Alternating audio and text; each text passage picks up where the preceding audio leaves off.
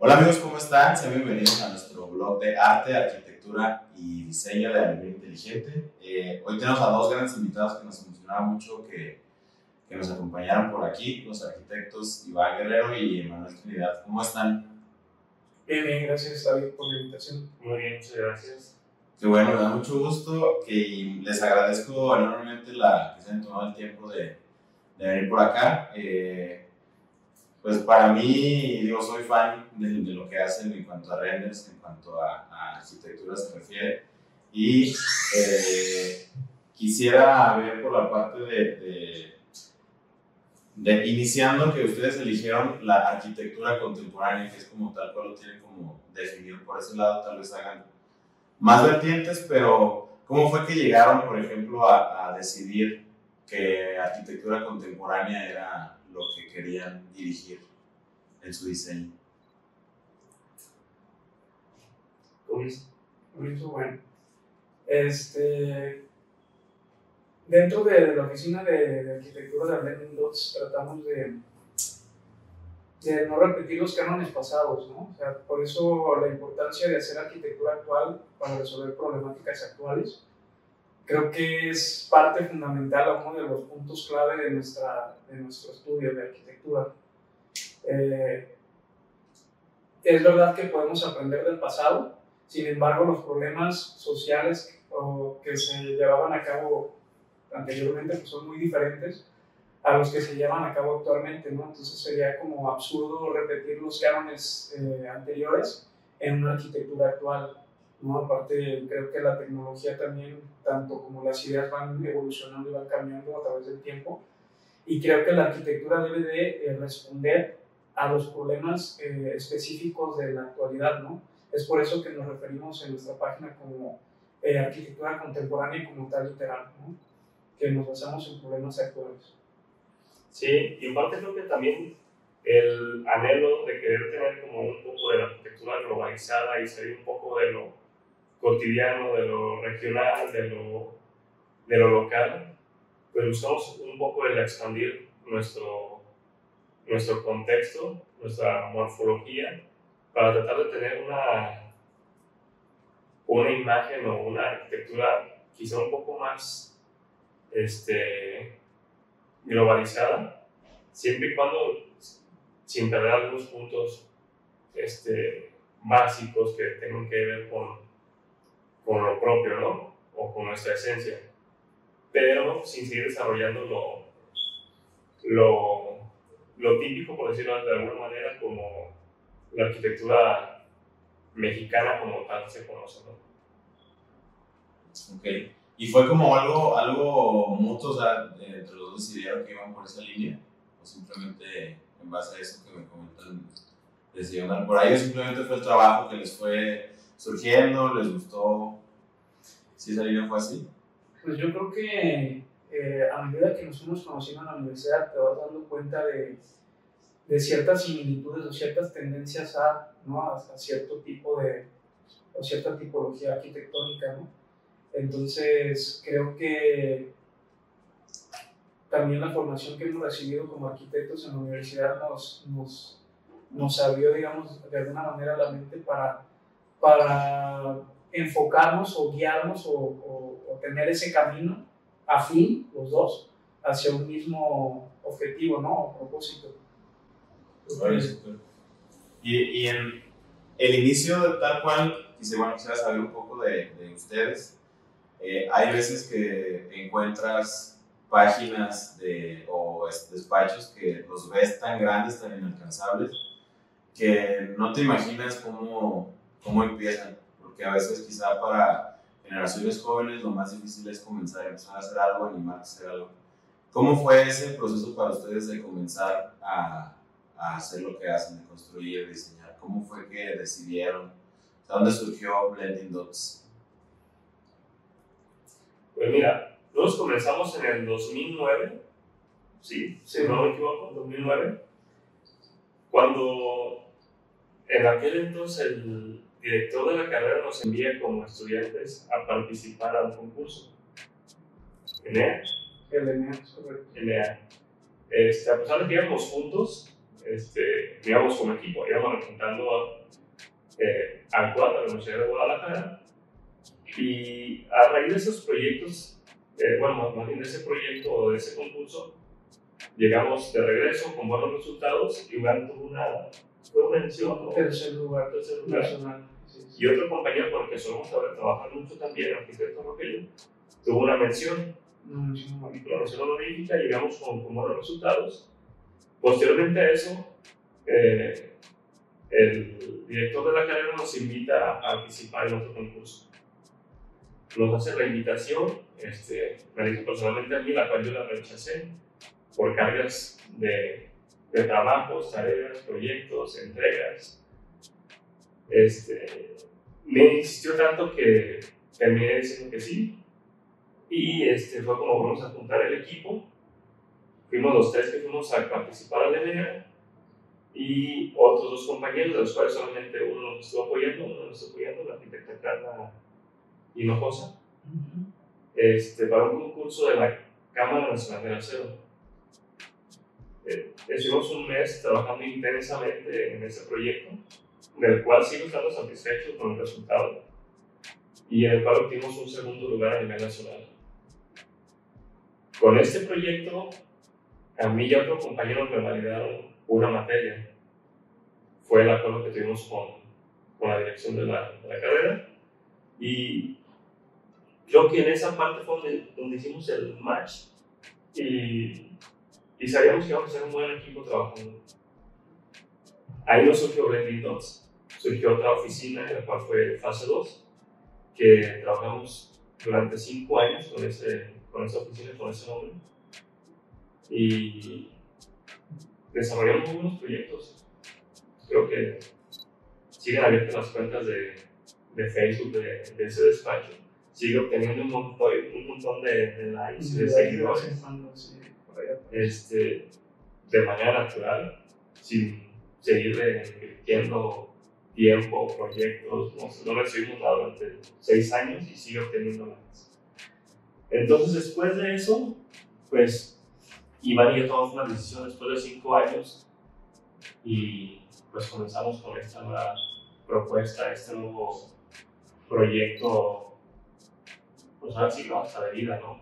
Blending Dots. Y así fue que llegamos a, a este punto, ¿no? Como- Igual, o sea, empezaron con éxito, o sea, fue, fueron muchas cosas que. Yo creo que sí, a veces la vida te grita que estás hecho para hacer algo, ¿no? Cuando este, te pasan estos tipos de acontecimientos que dices, pues es que soy bueno en lo que hago, me gusta y lo, y lo disfruto. ¿En qué momento creen que fue el, el, el parteaguas de que ya una vez consolidado Blending Dots, que dijeron, pues esto es realmente un negocio y aparte de ser mi negocio, pues lo disfruto? ¿Qué, qué fue lo que sucedió? El parteaguas literal, como decía, de, de un antes y un después de, de Blending Dots. Mm, bueno, yo creo que. mm, yo creo que nunca ha habido un parteaguas como tal, porque siempre, siempre han surgido los proyectos de manera natural constantemente, entonces, más bien yo creo que. Yo creo que el, el, el, el tomar la decisión de emprender algo este, totalmente nuevo, eh, ha sido inclusive de las, una de las mejores decisiones que hemos tomado porque yo recuerdo cuando estaba mm, trabajando todavía eh, haciendo renders en una oficina, eh, yo recuerdo que era tanta mi frustración de no poder eh, mostrarle al mundo lo que yo estaba haciendo sin ser reconocido realmente por ello ante, ante la sociedad o sea, por mi trabajo. ¿Sabes? Cuando tú trabajas para, un, para una empresa o un despacho, pues generalmente el que está en, en la cabeza o el dueño del despacho es el que recibe pues, el, el reconocimiento, ¿no? Entonces, es esa necesidad de experimentar bajo tus propias eh, reglas o eh, por la arquitectura, ¿no? Que al final de cuentas, si quieres llegar a ser alguien eh, importante en la arquitectura, pues tienes que ser tú, es como un artista, ¿no? Si tú este, eres un pintor muy, muy fregón en lo que haces, un escultor, lo que sea, y trabajas para alguien más, pues nunca van a ser reconocidos por tu arte, ¿no? Por lo que tú haces. Pues creo que es, es eso. ¿no? El parteaguas realmente surge de la necesidad de, de, compartir con la sociedad lo que tú haces de una manera personal, ¿no? Wow, o sea, sí es como algo, un mensaje ahí medio implícito que, que, que das, que a veces sí, sí siento que te puedes llegar mucho por la necesidad del reconocimiento cuando no la sabes focalizar, pero creo que sí tiene sus ventajas, como, como dices, el, el, hecho de focalizarlo, pero para pues simplemente para hacer lo que te gusta, que creo que es lo que, lo que debe ser importante. Eh, en la parte ya creativa de los proyectos que realizan, ¿cuál es la, la, la manera en la cual ustedes detectan la necesidad del cliente? O sea, de los espacios, cuando dicen, este cliente me está pidiendo esto, me está pidiendo la casa de sus sueños, yo creo que es siempre de esa manera. Eh, es una responsabilidad muy grande, creo, para, para, empezar, pero ¿cómo es que ustedes detectan eso, eso que tiene que llevar esa casa de los sueños de alguien? ¿Cómo lo, lo plasman en, en, ideas, en espacios? ¿Cuál es ese proceso? Bueno, siempre comenzamos con un acercamiento directo con el cliente. Sí, no podemos detectar esas necesidades que ellos requieren si no te las transmiten de alguna manera. Eh, generalmente ellos te dicen, ¿no? ¿Qué es lo que requieren? Pero implícitamente, a la hora de escuchando, tú puedes este, deducir qué es en lo que se enfocan, qué es lo que les gusta o qué es lo que posiblemente les pueda hacer falta de lo que no te han comentado. Este, creo que es la manera que, la que sacamos nuestro, nuestro, nuestro programa arquitectónico. Eh, y pues sí, ese acercamiento que tenemos con los clientes es lo que nos, nos conlleva a comenzar a, a plasmar las ideas, ¿no? partiendo de, de una primera entrevista, de un acercamiento. Hay algo muy importante eh, respecto a este tema, ¿no? El hecho de que el arquitecto tiene un ego muy grande, ¿no? Siempre escuchamos que el arquitecto tiene un ego muy grande, ¿no? Entonces, eh, muchas de las veces el arquitecto quiere o se cree el, el, especialista del espacio o el experto en el espacio cuando realmente el experto del espacio es el cliente mismo, ¿sabes? O sea, el cliente ya por ejemplo, este, el cliente ya sabe, por ejemplo, tiene ya este, una cultura arraigada desde hace mucho tiempo, entonces a una persona le puede ser mucho más cómodo dormir en una hamaca y a otra persona le puede ser mucho más cómodo dormir en una cama, ¿sabes? Entonces es ahí cuando tienes que tener un poquito de humildad como arquitecto, escuchar al cliente y ver realmente qué es lo que necesita realmente el cliente, ¿no? Entonces, eh, el especialista de, de, del, del, uso del espacio siempre va a ser el cliente y el cliente es el que te tiene que transmitir eso para que tú puedas de alguna manera eh, transformar sus ideas, reinterpretarlas y ofrecer una solución a un problema específico. Creo que eso es muy importante, ¿no? dejar a un lado un poco el, el ego del arquitecto, escuchar al cliente, ponerse en sus zapatos y dar una solución le muestres algo que te diga, no me gusta cómo, cómo la ¿verdad? A veces. Y es que somos muy dados a proponer lo que nosotros nos gusta. creemos que necesitan ¿no? o creemos que es lo más conveniente para ellos. Y una cosa es que propongamos lo que, lo que entendemos que quieren cuando realmente ellos ya tienen claro qué es lo que quieren. ¿sí? Entonces también hay un juego muy importante entre qué es lo que yo voy a proponer y qué es lo que necesita y qué es lo que quiere. Y lo que quiere, cómo se lo voy a proponer. ¿Sí? Entonces, este, creo que sí es una parte que, que es interesante el comienzo de un proyecto. ¿no? Sí, sin duda. La, la parte tal vez está muy romantizada de, de entrar a los diseños y verte ahí haciendo dibujitos. Y ya, pues ustedes que son creo que expertos en hacer renders. O sea, su manera de, de transmitir la idea del espacio pues la tienen totalmente clara, pero ese proceso antes de llegar a, a mostrarle un render pues, muy fregón, ¿cuál es ese proceso? ¿Cómo va desde los bocetos? ¿O, cómo es esa idea para decir esta, esta puerta quiero que sea cuadrada y no redonda? ¿O, o al revés? O sea, ¿cómo es ese, esa, toma de decisiones antes de llegar a la propuesta final?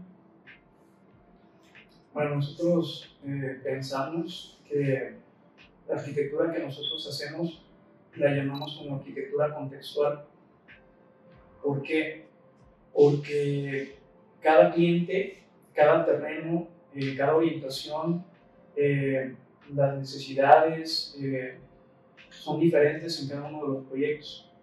Entonces, todo parte desde el análisis del sitio, desde la visita al sitio, desde ver qué es lo que te está transmitiendo, perdón, el sitio, desde la entrevista con el cliente, de ver qué es lo que necesita, desde las vistas que puedes aprovechar de un terreno o de un sitio en específico, cuáles no puedes aprovechar. Entonces creemos que nuestra arquitectura es diferente en todos, en todos, en cada uno de los proyectos vemos arquitectura totalmente distinta. Y creo que eso enriquece la arquitectura porque te permite no encasillarte y poner en una caja cuadrada a la arquitectura y no dejarla crecer ni evolucionar. Por eso nosotros estamos en contra de, de, los estilos en la arquitectura. Eh, estamos en contra de, de seguir un mismo estereotipo y una línea perfectamente estudiada para todos los proyectos. Nos gusta experimentar con cada uno de los proyectos y que sea un sub y baja de ideas de formas y de propuestas de, diferentes tipos. Eh, y nos gusta creer que el resultado de nuestro trabajo es porque el cliente es diferente y todo su contexto también lo es. Y la arquitectura precisamente, o nuestra arquitectura creemos que responde a eso. Este, eh, debido a todo el análisis contextual, este, es que nosotros llegamos a, a una idea, ¿no?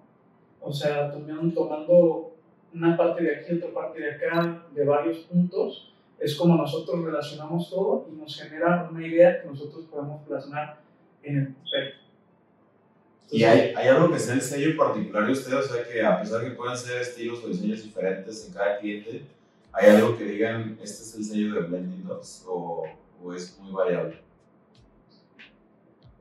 Pues, creo que de los años aunque no queramos si, tener, si tiene algún rasgo específico de nuestra arquitectura. Digo, tampoco tenemos una carrera tan larga como para decir que es totalmente identificable.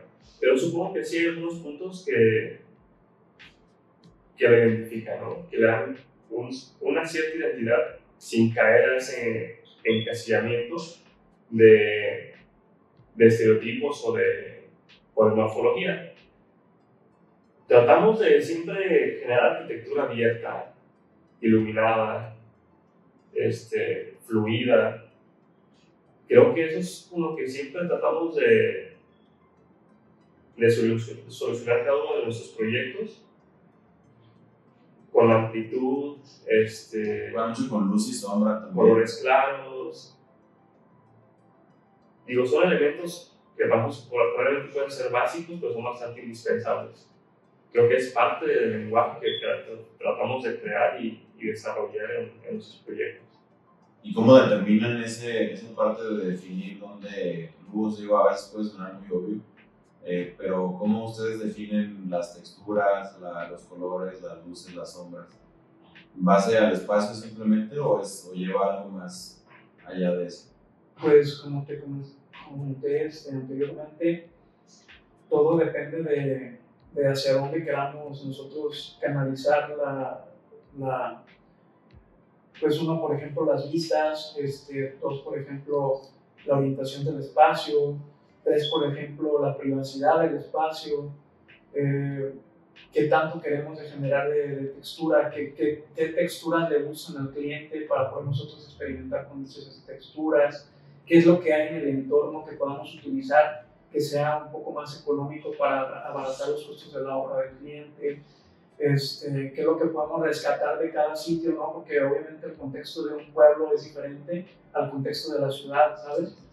Entonces, todos esos puntos son claves como para decidir o tomar decisiones sobre qué vamos a, a utilizar en colores, en formas, en texturas, en cada uno de nuestros proyectos. Es por eso que todos los proyectos son diferentes. Y también qué es lo que queremos transmitir, ¿no? Creo que también tiene que ver con las sensaciones, el, el, la fluidez de un espacio, de, un, de una área a otra, siempre se materializa con algunos elementos para tener sensaciones distintas entre un espacio y otro.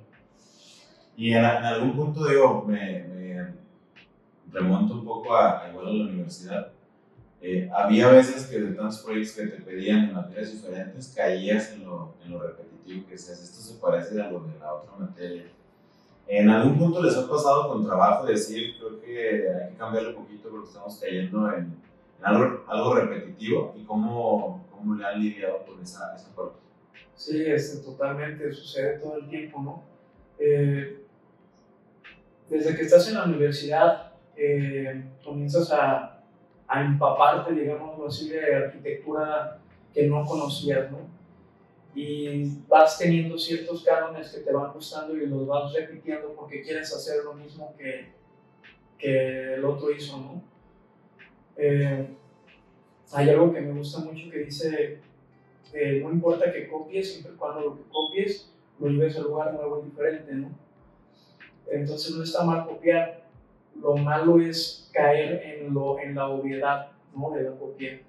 Siempre es este, bueno tomar ciertos elementos del, de, de, la arquitectura, porque la arquitectura, sabes, no, no existe el hilo negro de la arquitectura, o nunca más y nunca lo vas a hallar el hilo negro de la arquitectura, ya está todo hecho, ¿no? Entonces es cómo tomas diferentes elementos y cómo creas tu propio propio este, lenguaje, ¿no? De cómo expresar tu arquitectura y cómo comunicar a los demás. Este, y sí, sí nos ha pasado de que de repente clientes ven alguna de nuestras obras y les, hay una celosía que les encanta, ¿verdad? Que es una celosía vertical de perfiles de acero y no, quieren replicarlo. quieren replicarlo todo el tiempo, ¿no? Entonces, siempre es la misma cuestión de tratar de proponer algo diferente para poder romper con ese estereotipo. Pero, eh, digo, es, es, una mentira si te dijera que, que, lo hemos logrado en el 100% de las veces, ¿no? Este, como te digo, el cliente siempre tiene como que la última palabra y muchas veces eh, pues tienes que o no sé si a lo mejor el cliente haga que de repente te enfoques en ciertas cánones de arquitectura y lo repitas, ¿no? Porque el mismo cliente te lo va eh, pidiendo o te va llevando por ese camino, ¿no? No es porque tú lo busques realmente. Evidentemente cuando diseñas proyectos y, construyes, metes tus propios gustos tratando de, pues, de que sean compatibles con los del cliente, pero eh, la parte en la cual el cliente tiene un gusto pues, extraño, raro, que digas, no, yo no comparto ese gusto, es cómo es ese proceso para ustedes de, si es que les ha pasado, de diseñar un espacio con algo que no les gusta. Sí, nos ha pasado, este, pero creo que Iván es el, el que puede comentar un poco al respecto de esto.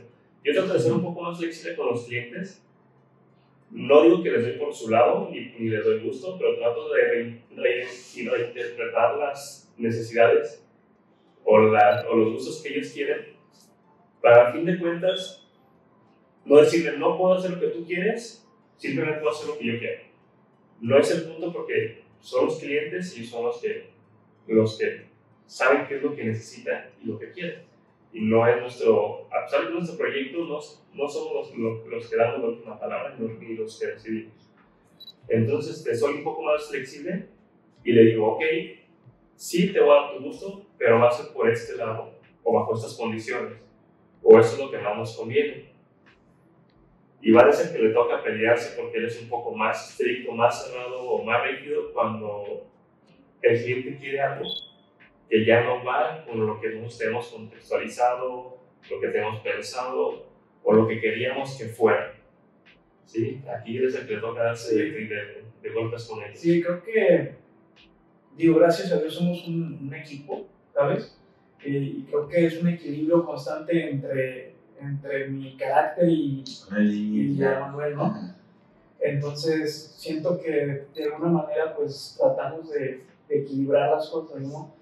Yo soy un poquito más, más este, sensible en ese aspecto, ¿no?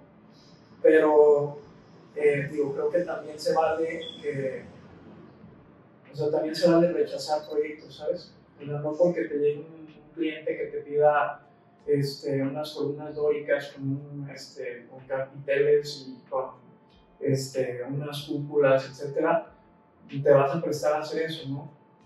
Eh, creo que hay un punto o una línea que estamos dispuestos nosotros a no cruzar con tal de no vernos envueltos en una problemática, ¿no? Eh, y bueno, siempre tratamos de, de, medular pues esa, esa parte, ¿no?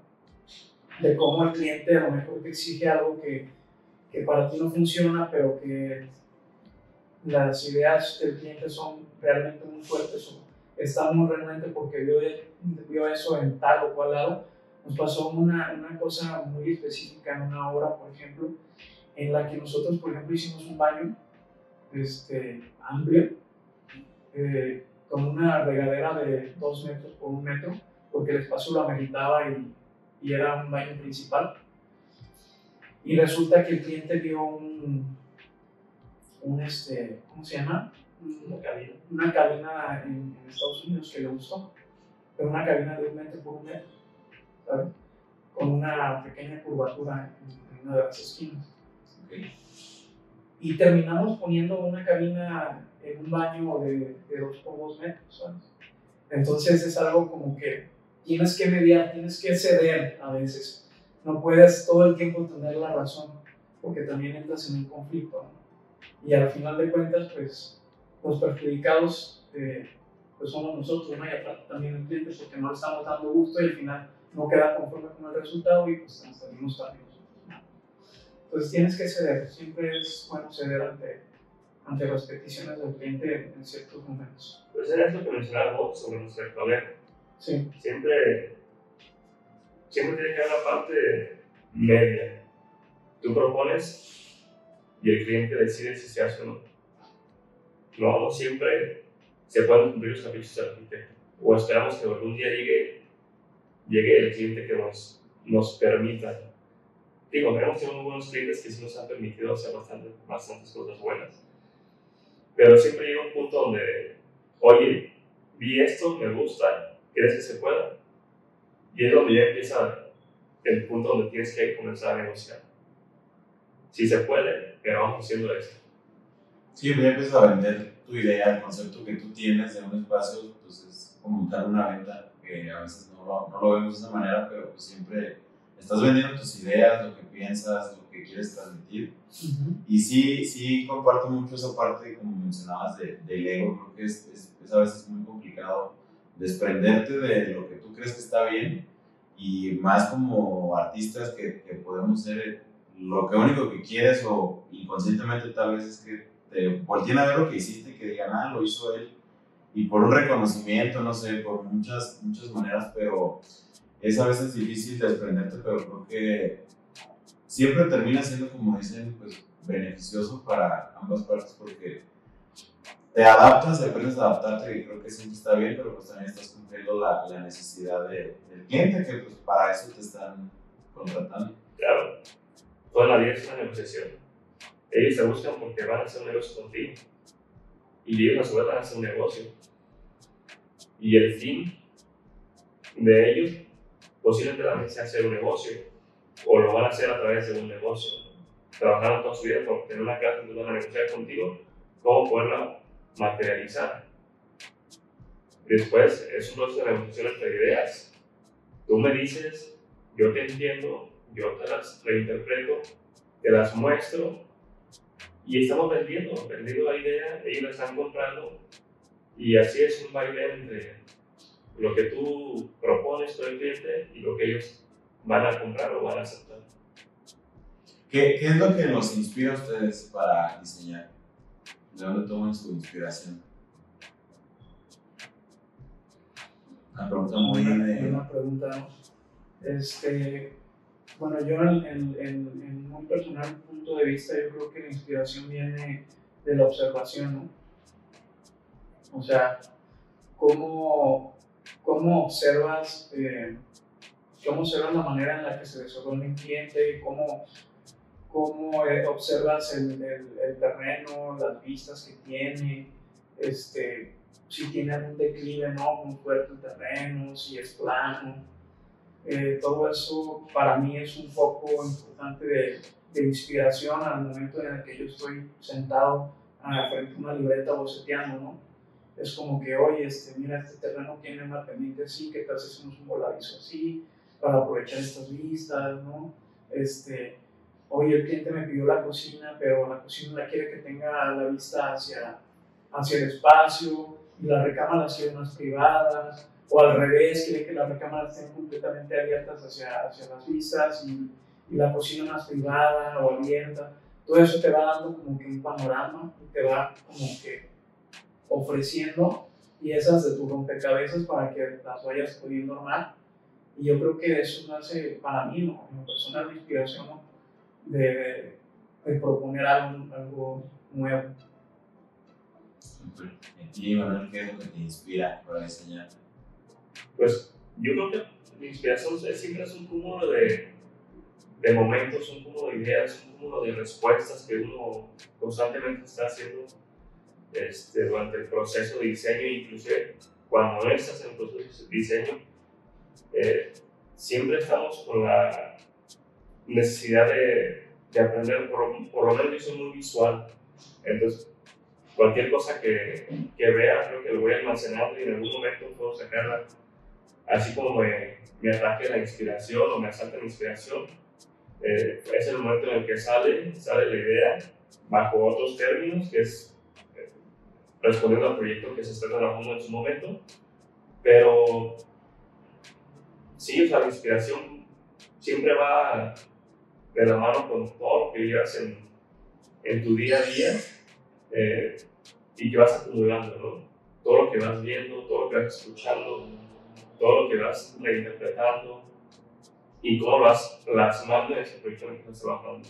No te puedo decir que la inspiración llega en un momento específico del día, porque no es cierto.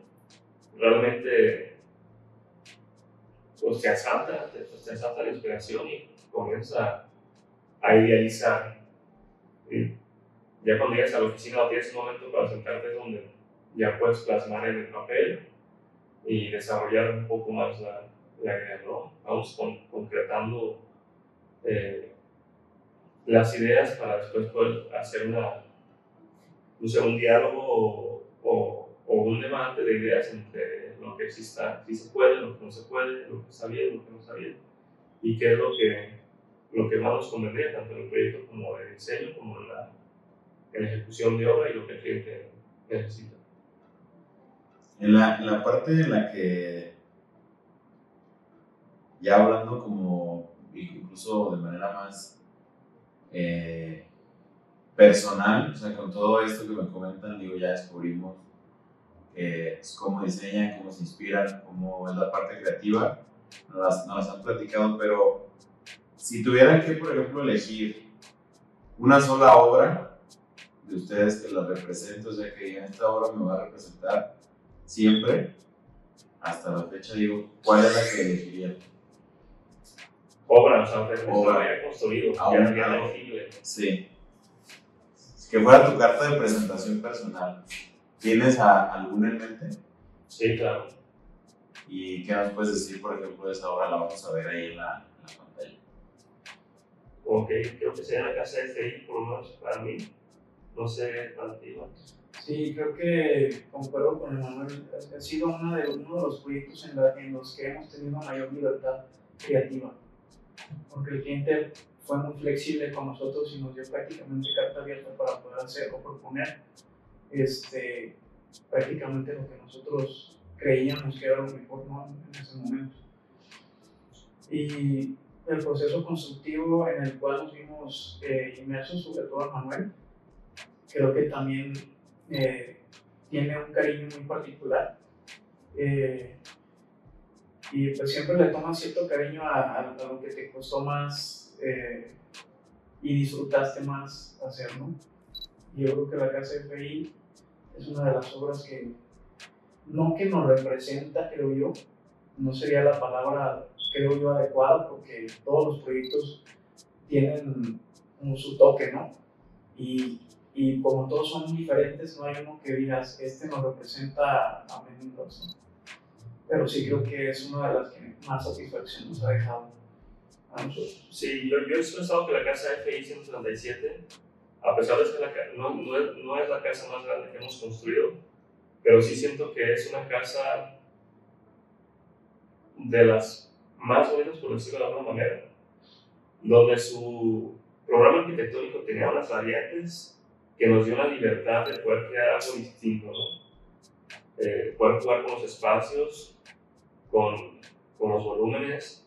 El cliente se prestó a todo, o sea, nosotros prácticamente nosotros que sí. Creo que eso fue una parte fundamental. Creo que si el cliente no hubiera estado de nuestro lado, no hubiéramos podido ni siquiera desarrollar un proyecto como este. Entonces, sí es una casa a la cual le tenemos mucho aprecio. Nos costó trabajo en la ejecución de obra, que no fue tan, tan común como otras de las construcciones que hemos desarrollado.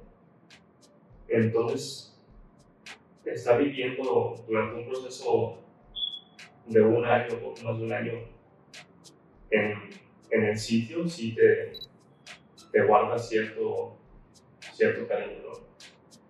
Después de, de estar en un proceso muy largo de tiempo prácticamente viviendo ahí, llega un momento en el que se entregó la obra y, y ya te sientes... Como gran parte de ti se quedó. Sí, pero llegas ahí y te sientes extraño, ¿no? Y en donde ya sabes que ya no... A pesar de que tú la construiste, tú estuviste ahí, estás al pendiente y todo lo que tú quieras, pues ya cuando vas a ciertos temas donde el cliente requiere de, de tu presencia, pues llega a tocar la puerta, ¿no? Cuando antes fueras que te no en ese lugar. Eh, pero sí, creo que esa obra ha sido bastante especial.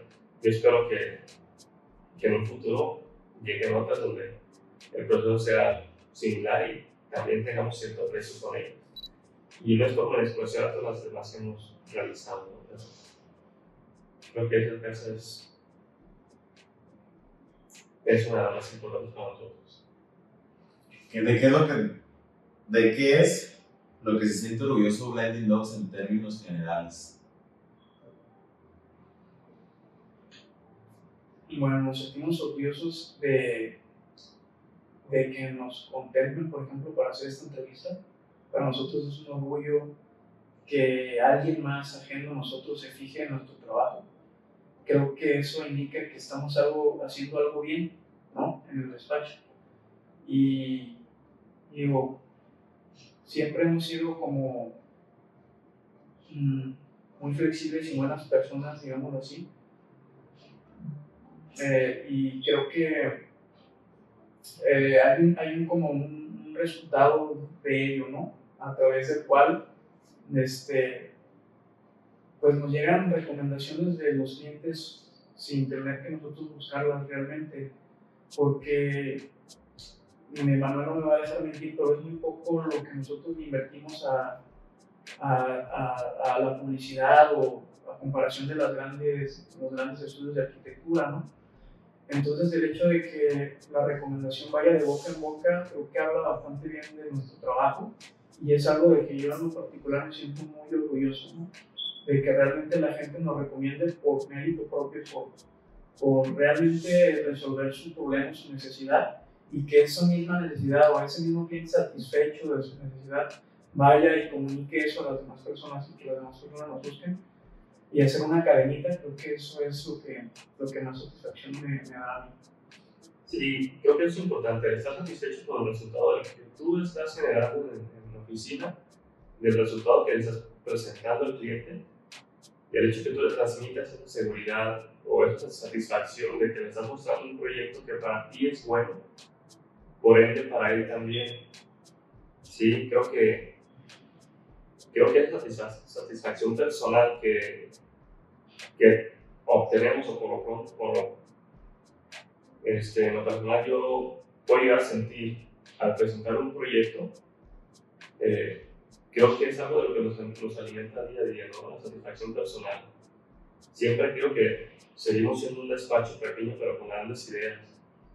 Y digo, espero no decir esto toda la vida porque realmente que, queremos crecer, espero seguir el momento de, de poder decir que somos un gran despacho con ideas magníficas, ¿no? Y todo el mundo nos pueda, nos pueda ver. Y no por el hecho de que nos vean, sino de que sepan que estamos generando algo que para nosotros es bueno y que podemos ser algo bueno para los Wow, me, me sorprende, digo, la, la, verdad es que me sorprende la, cómo lo, lo dicen. Creo que eso es parte de su mismo éxito y yo lo veo así que el hecho de que siempre lo digo desde que inició la plática, no sé si ustedes lo han notado ustedes mismos, que cómo, lo, cómo hablan de ustedes, como digo, no, no menospreciando su trabajo, pero pues como que les hace falta pues tal vez conocer más, crecer mucho más, hacer mucho más.